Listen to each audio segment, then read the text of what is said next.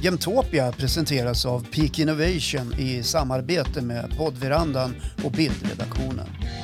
Podden finansieras av Europeiska regionala utvecklingsfonden och Region Jämtland Härjedalen. Hej och varmt välkomna till Jämtopia. Idag har vi med oss östersundaren Fredrik Hjelm som är en av entreprenörerna bakom cykelbolaget Voi som har förändrat hur vi rört oss i de största svenska städerna. Välkommen Fredrik! Tack Pia, jättekul att vara här. Och välkommen även producent Håkan Lundqvist som är sidekick, inspiratör och mycket mer här i programmet. Och som ni kanske hör så låter det lite i bakgrunden. Vi är ju på Åre Business Forum och spelar in Nordens Davos. Där näringsliv och politiker möts och konfererar och minglar. Hur har det varit hittills Fredrik? Jag kom från Stockholm i morse och det är alltid skönt att komma hem. Det är fantastiskt väder i Åre och om ambitionen är att skapa en Nordens Davos så tycker jag att man lyckas väldigt väl. Vad ser du fram emot ikväll då? Ikväll så ska jag ju på minglet med Peak såklart som driver på ungt företagarskap i Jämtland. Och sen tror jag att det är någon middag också, va Håkan? Jag vet faktiskt, för jag ska inte på minglet, jag ska åka hem till min stackars fru. Voi, för den som inte känner till, hyr alltså ut elsparkcyklar via mobilapp. Cyklarna finns idag i omkring 40 europeiska städer och om jag har rätt så är det värderat till ungefär 400 miljoner euro. Har jag rätt uppgifter Fredrik? För 2 år sedan hade du haft rätt. Tanken med Voi, jag grundade Voi för 4 år sedan med 3 medgrundare.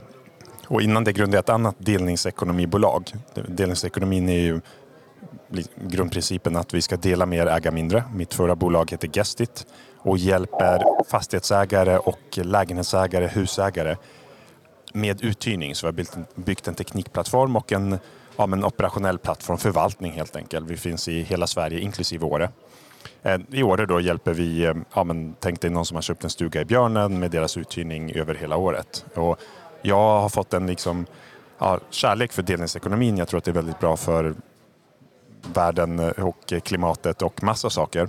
Och då när jag drev mitt förra bolag så insåg jag att transport var ett ännu större problem. Så transport är en av världens 3 största industrier vad gäller omsättning. Det är också tyvärr en av världens största industrier vad gäller påverkan på klimatet.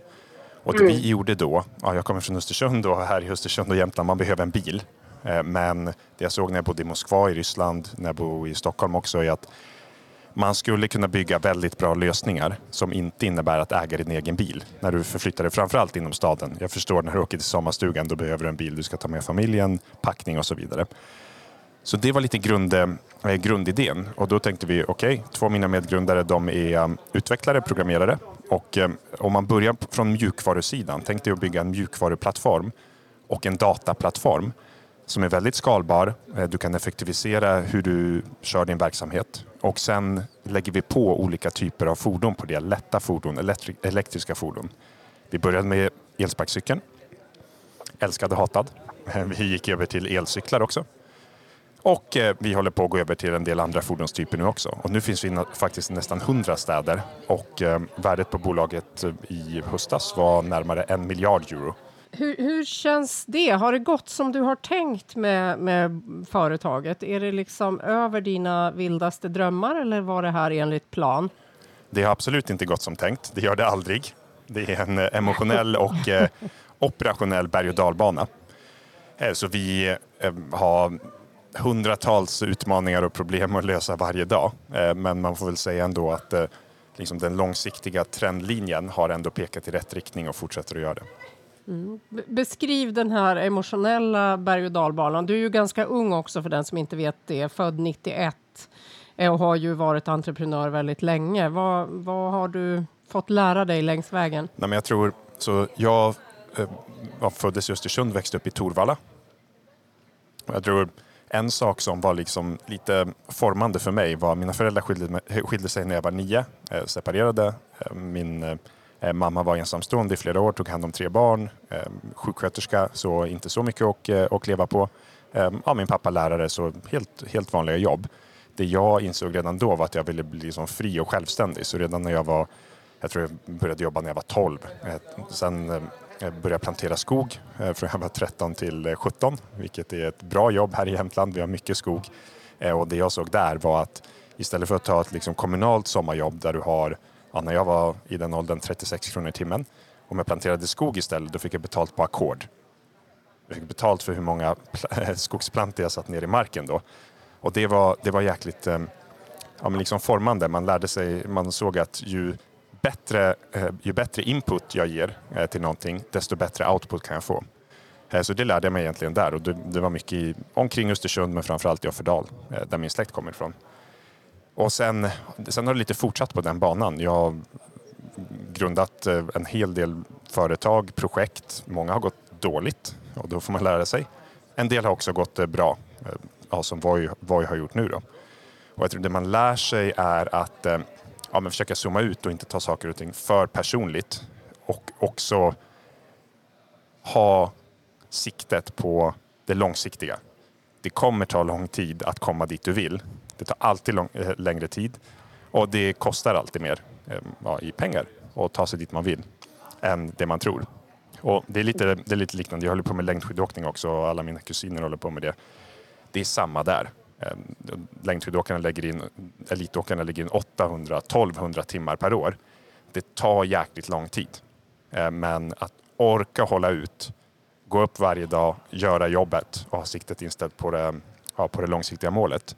Det har jag funnit vara framgångsreceptet i stort sett allt i livet, inklusive entreprenörskap. Har du med dig ett gott självförtroende när det gäller allting, eller har du fått bygga upp det? Bygga upp det, helt klart. När du har startat projekt eller företag som du skriver som inte har gått så himla bra, en del människor kan ju tänka att jag ger upp, jag gör någonting annat, det här var inte min grej. Vad är det som kickar in hos dig då som gör att du känner att jag tänker fortsätta ändå?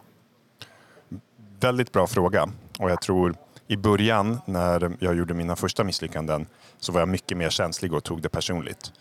Så jag tror det handlar om att bygga upp någon slags emotionell motståndskraft nästan mot misslyckanden, och snarare ser det som läranden. Ja, tillfällen att lära. Och det är mycket den filosofin nu vi försöker applicera på Voi, att säga till hela organisationen, försöka bygga en kultur kring att det är okej att misslyckas. Så länge du lär dig och visar att du är bättre nästa gång och har tweakat din idé eller tweakat din approach till någonting. Och så länge du gör det med sunda värderingar, du gör det för bolagets bästa. Så det är en sak. Den andra saken som jag tror är viktig, som jag har lärt mig, är man säger ensam är stark, men jag tror tillsammans är man ännu starkare. Så jag har ju byggt i stort sett alla mina saker, projekt, bolag och så, med personer som jag nu har känt 5, 10, 15, 20 år. Från i högstadiet, Torvallaskolan, Valentinskolan, gymnasiet. Och vi hänger fortfarande ihop. Och då finns det någon slags trygghet att man dömer inte varandra för att du failar idag, när man vet att du har bra långsiktiga värderingar och kommer fortsätta kämpa. Mm. Så du omger dig då med ett kluster av gamla vänner och bekanta och nära vänner också? Flera från Östersund.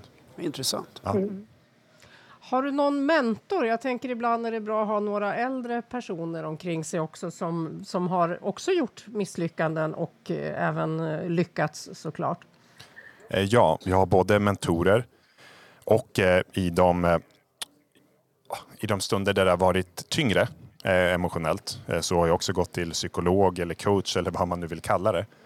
Helt enkelt en person som är utbildad psykolog eller liknande, som liksom förstår hur den mänskliga hjärnan och känslor fungerar, och har hjälpt mig väldigt mycket med att kunna just zooma ut och inte tänka så mycket på, eller inte liksom grotta ner mig i att det är tungt idag, utan snarare försöka zooma ut och kolla på vart vi ska och hur långt vi har kommit och så vidare.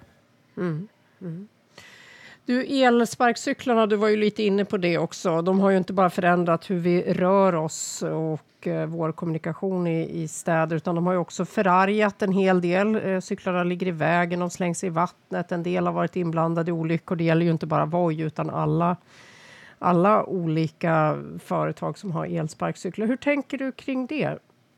Nej, men jag förstår vad kallar det, förargelsen eller frustrationen. Vi känner exakt samma. Vi känner troligtvis ännu mer det, i och med att vi vill att det här ska bli bra. Så vi har ju sen vi grundade bolaget försökt förstå våra slutanvändare eller intressenter, och för oss är det ju framförallt det är konsumenter som använder tjänsten, det är städerna och sen också företag som använder våra tjänster, och sen försöka förstå de olika intressenterna på väldigt detaljerad nivå. Vad är de viktigaste sakerna för konsumenter, för städer, för företag, och sen försöker vi bygga en produkt för det. Och om du tar konsumenter jämfört med städer, de har väldigt olika saker de vill. Konsumenter bryr sig om användarupplevelser såklart. Hur känns det och använda produkten? Pris, som alltid konsumenter bryr sig om.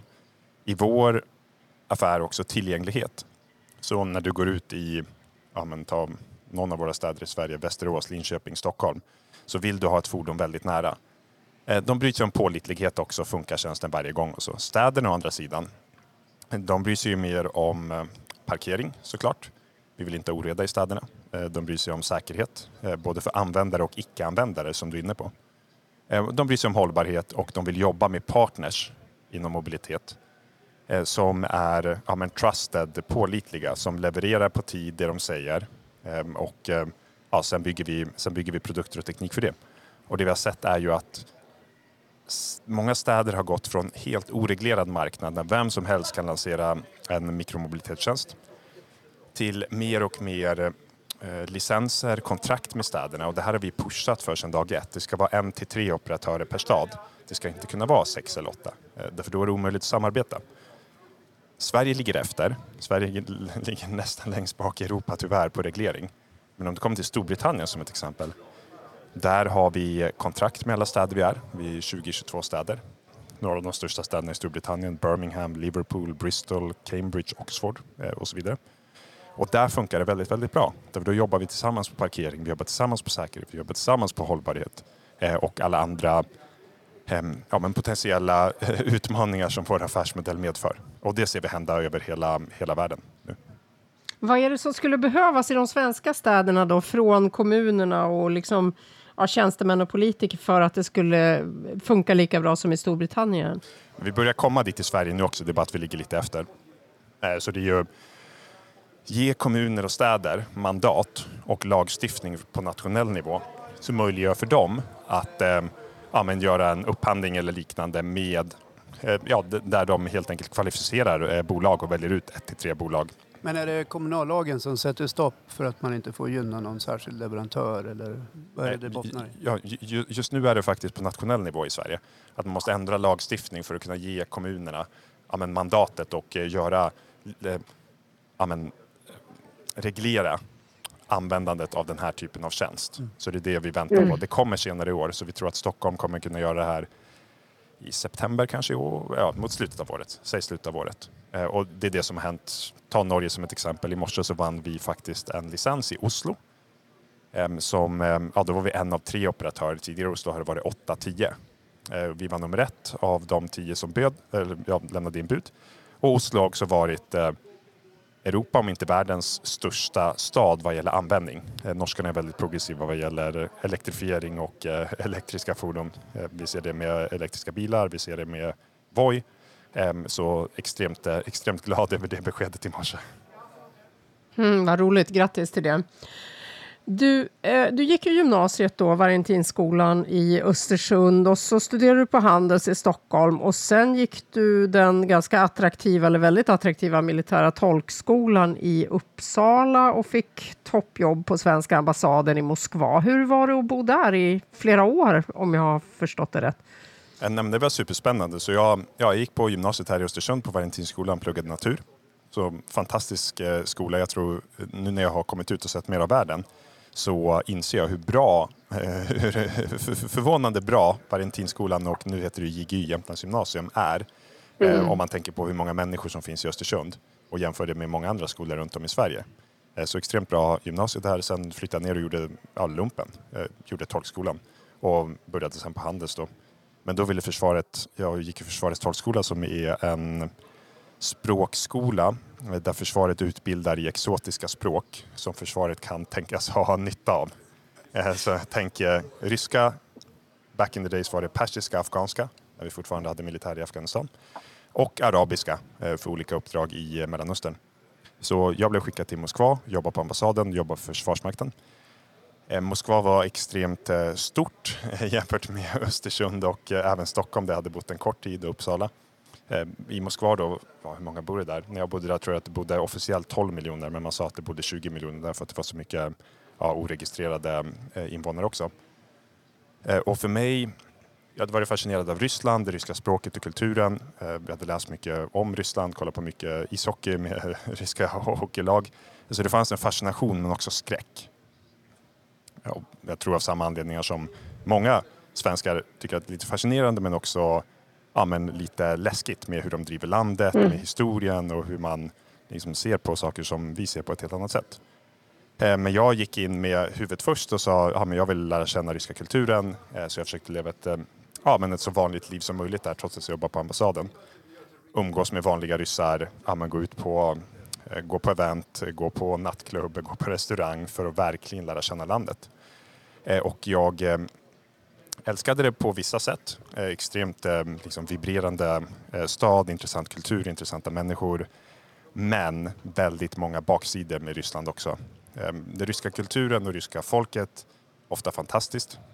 Jag tror många har träffat eller känner ryssar som vi tycker väldigt mycket om. Den ryska makten är ju ett gäng av banditer. Och mycket farligare än vad många i väst har trott fram tills kriget i Ukraina nu. Nu när vi spelar in det här då, 31 mars 2022, så har Rysslands invasion av Ukraina pågått i drygt en månad. Hur tänker du kring kriget som vi ser här? Nej, men för det första så är det ju förskräckligt. Och vi alla hoppades nog att vi hade lagt krig i kontinentala Europa bakom oss, eller krig i Europa överlag bakom oss. Så för det första är det just det. Det är fruktansvärt. Det är tragiskt för framförallt de boende i Ukraina att ett annat land, ett mycket större land, tror sig att med våld kunna förflytta statsgränser.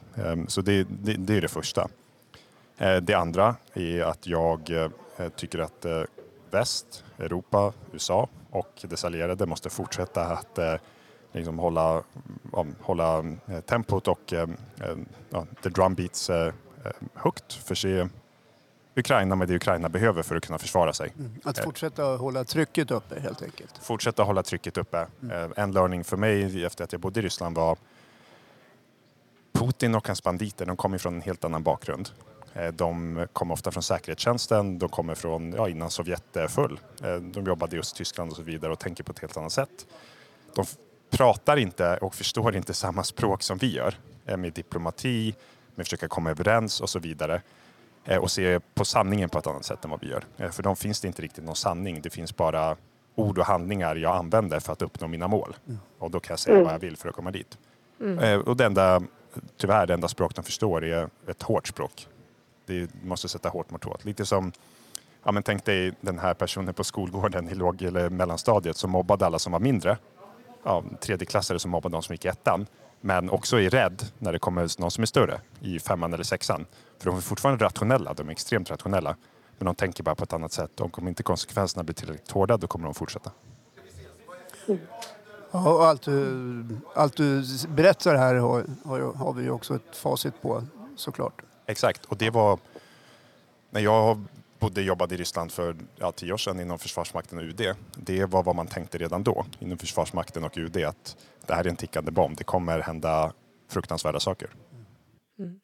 Har ni påverkats som bolag på Voi av, jag tänker till exempel restriktionerna mot Ryssland och sådär, eller hur tänker ni kring import från Ryssland och så? För det första så vi har gjort en rad saker. Vi börjar med det vi gör nu den här veckan. Den här veckan kommer vi skänka strax över 1 miljon kronor till UNHCR som är FNs flyktingorgan från Voi då. Och sen har vi fått en annan entreprenör, en fastighetsentreprenör, att dubbla det. Så det kommer bli mer än 2 miljoner till UNHCR, så det känns fantastiskt. Sen hade vi ett litet ägande i ett ryskt bolag, 4-5% i en rysk motsvarighet till Voi då, som opererar i Ryssland, Centralasien och Östeuropa. Den säljer vi nu för att inte ha någon koppling dit. Och sen har vi också haft två aktieägare, ryska aktieägare. De äger lite mindre än 4%. De är inte sanktionerade och har aldrig varit sanktionerade. Har gjort allt de kan för att distansera sig från den ryska makten de sista 10, 15, 20 åren under tiden de har varit entreprenörer. Men blir ju misstänkliggjorda nu på grund av deras bakgrund, deras pass. Vilket jag, liksom i sak, att någon ska bli misstänkliggjord på grund av dess pass eller nationalitet är helt fel. Vi ska döma människor på handlingar, inte på nationalitet. Men nu måste vi från Voice också sätta liksom bolagsvärdet först. Och i och med att vi jobbar så mycket med städer och kommuner och annat där folk, politiker, beslutsfattare kan tycka att det är känsligt att ha ryska aktieägare, så har jag tagit över deras rösträtt. Så de har ingen rösträtt längre i bolaget och vi undersöker möjligheter att sälja deras aktier. Mm. Så bara kopplingen blir ändå en kvarnsten för bolaget? Exakt. Vilket man ju på något sätt rationellt och värderingsmässigt tycker är fel, att de ska bli dömda på grund av deras nationalitet och pass, inte på grund av handling. I och med att de aldrig har varit sanktionerade och inte är det. Men verkligheten är att tyvärr många ryssar nu blir misstänkliggjorda. Ja, vi ser det på skolgården också, där ryska barn i Sverige blir mobbade nu för att de kan prata ryska, vilket är helt fel. Det finns många exempel. Exakt, och inte bara nu med Ryssland. Vi såg det med japaner efter andra världskriget. Vi ser det med personer med judiskt påbrå sedan många år.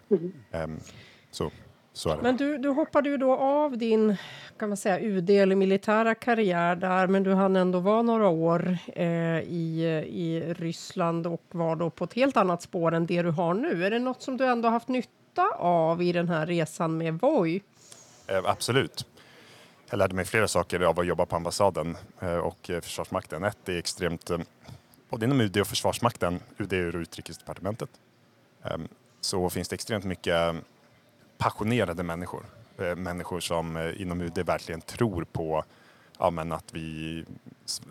de brinner för mänskliga rättigheter, de brinner för utrikespolitik och så vidare. Vilket man ibland inte hittar på vanliga företag. Och i Försvarsmakten samma där. Det är ju folk som har dedikerat sitt liv till att försvara Sverige och demokrati i slutändan. Också väldigt passionerade människor. Och sen bara av att vara i den miljön, så jag tror att lära sig nya språk, vara i nya kulturer, liksom bredda ditt sätt att tänka. Och nu, ta Rysslandskonflikten som ett exempel. Nu kan ju jag på ett annat sätt än om man inte har bott där och kan språket, kulturen och läst litteraturen förstå varför de gör som de gör. Tycker fortfarande att det är helt fel, men man förstår i alla fall varför. Hur skulle du säga att klimatet för entreprenörer är i Sverige? Du pratar om passion där, och ibland brukar vi ju säga att det är lite svårt att sticka ut i Sverige och vara riktigt passionerad och sådär. Hur skulle du säga att klimatet är om man är en passionerad entreprenör? Överlag så är det ju såklart bättre än någonsin, men det är fortfarande inte tillräckligt bra. Så jag tror för att grunda och driva bolag så behöver man några saker. Man behöver idéer. Man behöver talang, det vill säga folk som kan hjälpa till att bygga idéerna. Och sen behöver man kapital, så pengar helt enkelt för att finansiera talangen. Och idéer finns det alltid gott om, det finns miljoner idéer där ute. Det finns ofta mindre talang, så folk som verkligen är beredda att kavla upp ärmarna och jobba på någonting över lång sikt. Och sen i Sverige nu så börjar det finnas mycket kapital. Och det finns mycket kapital av flera anledningar. En nyckelfaktor är att vi har några väldigt framgångsrika svenska techbolag nu. Vi har Klarna, som är Europas största privata bolag just nu. Vi har Spotify, vi har King, Candy Crush och en rad andra bolag. Och de här bolagen har attraherat så mycket talang och kapital över lång tid att det börjar komma en andra och tredje generation personer som har varit på de bolagen och tycker de börjar bli stora och tråkiga och vill hoppa på nästa resa. Och de har lärt sig då hur man skalar upp bolag från 0 till 1, 10, 30 miljarder. Och den kunskapen är unik och är ju nyckeln egentligen. För det kommer alltid finnas kapital till bra idéer och bra genomförande och talang. Och det är det vi börjar se i Sverige nu. Men sen som du säger, på den negativa sidan, det vi måste jobba på är ju den här jantelagen. Man ska inte sticka ut, man ska man ska rätta sig i ledet. Har du fått smaka på jantelagen, tycker du? Jag har ju varit hyfsat granskad, och lite av anledningen vi pratade om tidigare att Voi har varit ett ganska publikt bolag, vi syns på gatan, det är upprört känslor. Så Jag har helt varit granskad. Man tror alla som har varit granskade har fått känna på jantelagen. Men det är också det är liksom en effekt av att det går bra också. Mm. Investerar du själv i några bolag och startups och så? Ja, egentligen ända sedan jag gick... Jag tror jag började, om man spolar tillbaka riktigt långt, var ju att, ni kanske kommer ihåg det, på 90-talet, tidigt 00-tal, då alla kommun- och statsanställda, min mamma och pappa, man fick såna datorbidrag. Man fick bidrag för att köpa väldigt bra datorer. Det kommer jag ihåg. Exakt, och vi drog bredband väldigt tidigt, även till små radhus i förorter till Östersund, i mitt fall Torvalla då. Det gjorde att jag spenderade väldigt mycket tid vid datorn och internet. Jag kommer ihåg det här när modemet kopplade upp. Så då började mitt datorintresse komma. Och sen dess har jag varit väldigt intresserad av teknik och affärsmodeller. Och jag har investerat i nästan 40 andra techbolag också nu. Några, nu på sistone också i Jämtland. Ett bolag som är här på Åre Business Forum, Ego. Ego är alltså... bildelning för landsbygden kan man säga. Så det de vill göra är då, när du kommer till tågstationen i Östersund eller Åre eller flygplatsen, så ska det finnas en delningsbil där, så att du inte behöver ta taxi eller krångla för att ta dig från flygplatsen i Östersund till Åre. Utan då finns det en bil där och så gör du den, sen lämnar du den i Åre och sen plockar någon annan upp den. Främt. Det är häftigt. Ja, jag måste backa till den här reformen som det faktiskt var som... innebara den här folkdatorn. Som, exakt.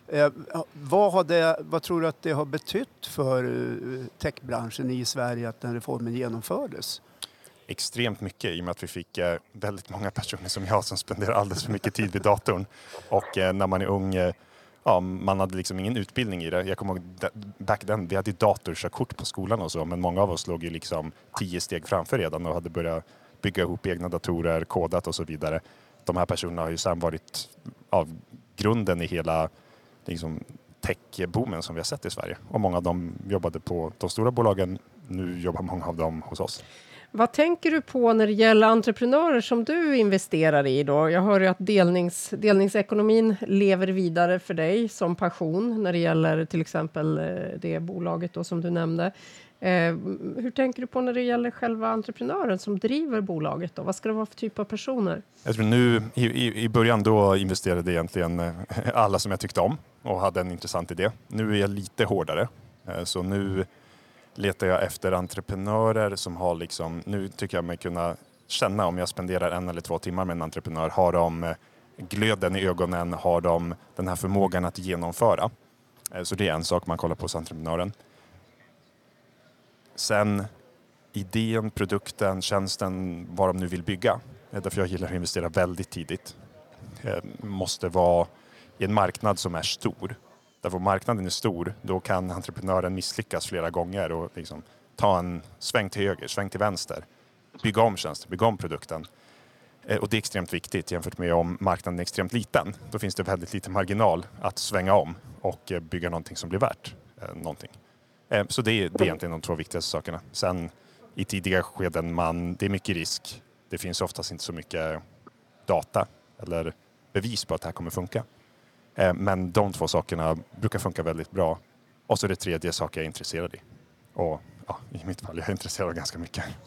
Vi tittar lite framåt då innan vi börjar avrunda här. Vad är största utmaningen för Voi här framöver som du ser det?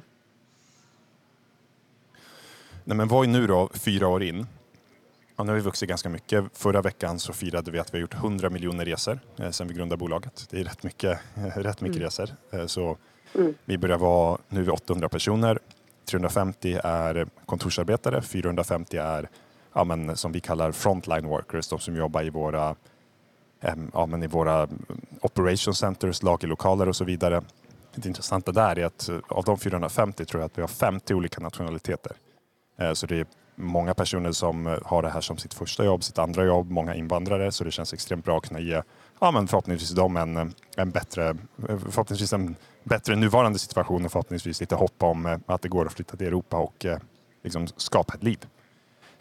Så utmaningen nu när vi kommer till den här skalan, det är egentligen hitta de personer vi behöver för att ta nästa steg. Och man behöver en typ av personer för att ta det från 0 till 10, en annan typ 10-50 och sen en annan typ 50-80 och sen ja, förvaltarna kanske från 80-100 då.